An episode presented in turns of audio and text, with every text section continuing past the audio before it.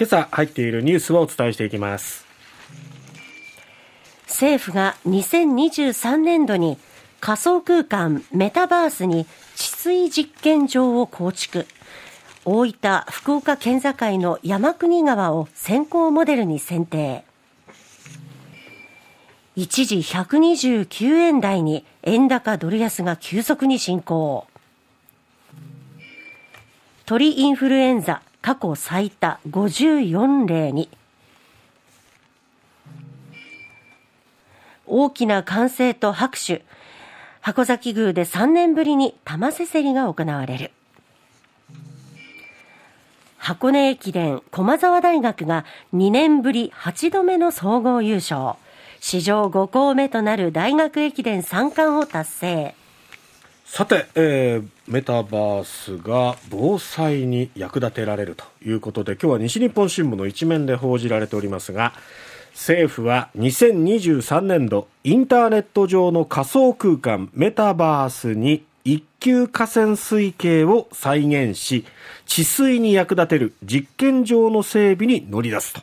その先行モデルとして近年洪水が頻発する大分、福岡両県境の山国川を選定。気候変動の予測データや降雨実績これまでに雨が降った実績を当てはめて河川の水量などをシミュレーションできる環境を整え洪水予測技術の向上と流域全体の関係者の力で水害を軽減する流域治水の加速を目指すということなんですね。この整備を行うのは国土交通省国土技術政策総合研究所で、そこによりますと、河川の流域を対象に仮想空間の実験場を構築する試みは全国で初めてということなんですね。なので、まあ、3D で、はい、えー、その地形などを作っていって、でそしてこれまでにどういう雨の降り方をしたか過去災害が起こった時の雨の降り方などのデータを入れることによって、はい、今後どこでその山国川の上流や中流域下流域などでどこでどういうこう災害が起きるかっていうシミュレーションができるようになるということなんですね。でそういった情報を今後は公開していって、まあえー地域にお住まいの方々、はい、そして行政などで、まあ、共有することによって、みんなで防災取り組んでいこう。まあそういう流域治水、これを、えー、目指していくということですね。こういう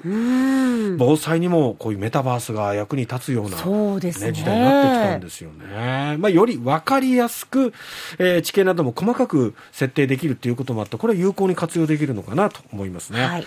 えー、期待です。さて、続いては、円が急騰しましたね。3日、昨日の海外の外国為替市場で円高ドル安が急速に進行しまして、一時1ドル130円台を突破しまして、129円50銭台をつけました。昨年の6月以来、およそ7ヶ月ぶりの円高水準となりました。日銀が17日から18日に開く金融政策決定会合で、物価上昇率の見通しを情報修正するとの見方が広がって、大規模な金融緩和策をさらに縮小するとの思惑から、投資家の間でドルを売って円を買う動きが強まったということです。まあ、ただ昨日はまだ年始ということで、はい、市場関係者、市場参加者が少ないことも急激な円高に拍車をかけたということですね。えー、円相場は昨年10月には151円台をつけていましたから、はい、その後のこの2か月半ぐらいで22円ほど上昇したということになります。今後どう推移していくのか、今年もこの円の動きっていうのは注目ですね。ですね。一方こちら鳥インフルエンザは過去最多となっております、はい、農林水産省は昨日千葉県と福岡県で高病原性鳥インフルエンザの感染が新たに確認され今シーズンの国内発生事例数が23道県の合計54例となりまして過去最多を更新しました。このうちこの福岡県では昨日エミューあのダチョウに似た鳥ですよね。はい、ダチョウよりもちょっとちょっと小型。で、小型のですね。肉、食肉としてね、利用されて、今、飼育されているところが増えてきていますが、はい、そのエミューを飼育する古賀市の農場で鳥インフルエンザの疑いがある事例が発生しまして陽性を確認したと発表がありました、えー、県は農場のエミューおよそ430羽を殺処分と農場から半径10キロ以内で飼育されている鶏などの搬出を制限したということで、やはりこの養鶏などを営んでいる方々にとってもまた経済的な、ね、ダメージが多くなっていますが、今年は全国的にこの鳥インフルエンザ、えー、陽性が確認されるケースが多いですよね、過去最多となりました、うん、特に九州は本当に多くなっていますね。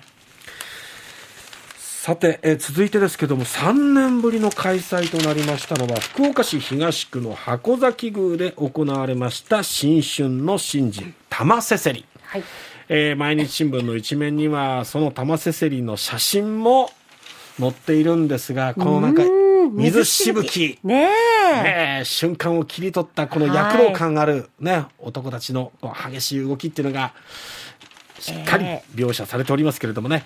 えー、男たちが木製の玉を奪い合う行事、3年ぶりに復活。およそ500年前の室町時代に始まったとされ、豊作と豊漁を願うと。で近くの玉取恵比寿神社で神事を行った後、およそ250メートル離れた箱崎宮の楼門まで直径およそ28センチ、重さ約8キロの太陽のように玉と書いてお玉と呼ばれる木製の玉を競り子が奪い合う。玉を触ると幸運がもたらされるといい、陸と書いて丘組と、はいはい、えー、海側の浜組に分かれた締め込み姿の男たち200人が清い水を浴びながらおいさの声を上げて競り合った。今年は豊作をもたらすとされる丘組が勝ったということです。そうですか。ただ一方でね、明の浜の、福岡市西区明の浜住吉神社ではこちらも玉せせり祭りというのがあるんですが、ただ新型コロナウイルス対策のため触るとご利益があるという木製の玉に男たちが集まるこの競り合いの方は3年連続で見送られて静かな神事の開催ということになったということで、まあ、この新型コロナをめぐって判断が分かれる形になったということですね。さて、えー、こちら、箱根駅伝です。第99回箱根駅伝は、えー、昨日、袋が行われましたけれども、往路を優勝していた駒澤大学が袋も制しまして、10時間47分11秒で、2年ぶり8度目の総合優勝を果たしました。駒澤大学は強かったですね。そうですね。このシーズンはね。はい。昨年10月の出雲全日本大学駅伝えー、と、11月の全日本大学駅伝と合わせて、史上5校目となる大学駅伝3冠を達成したということです。おめでとうございます。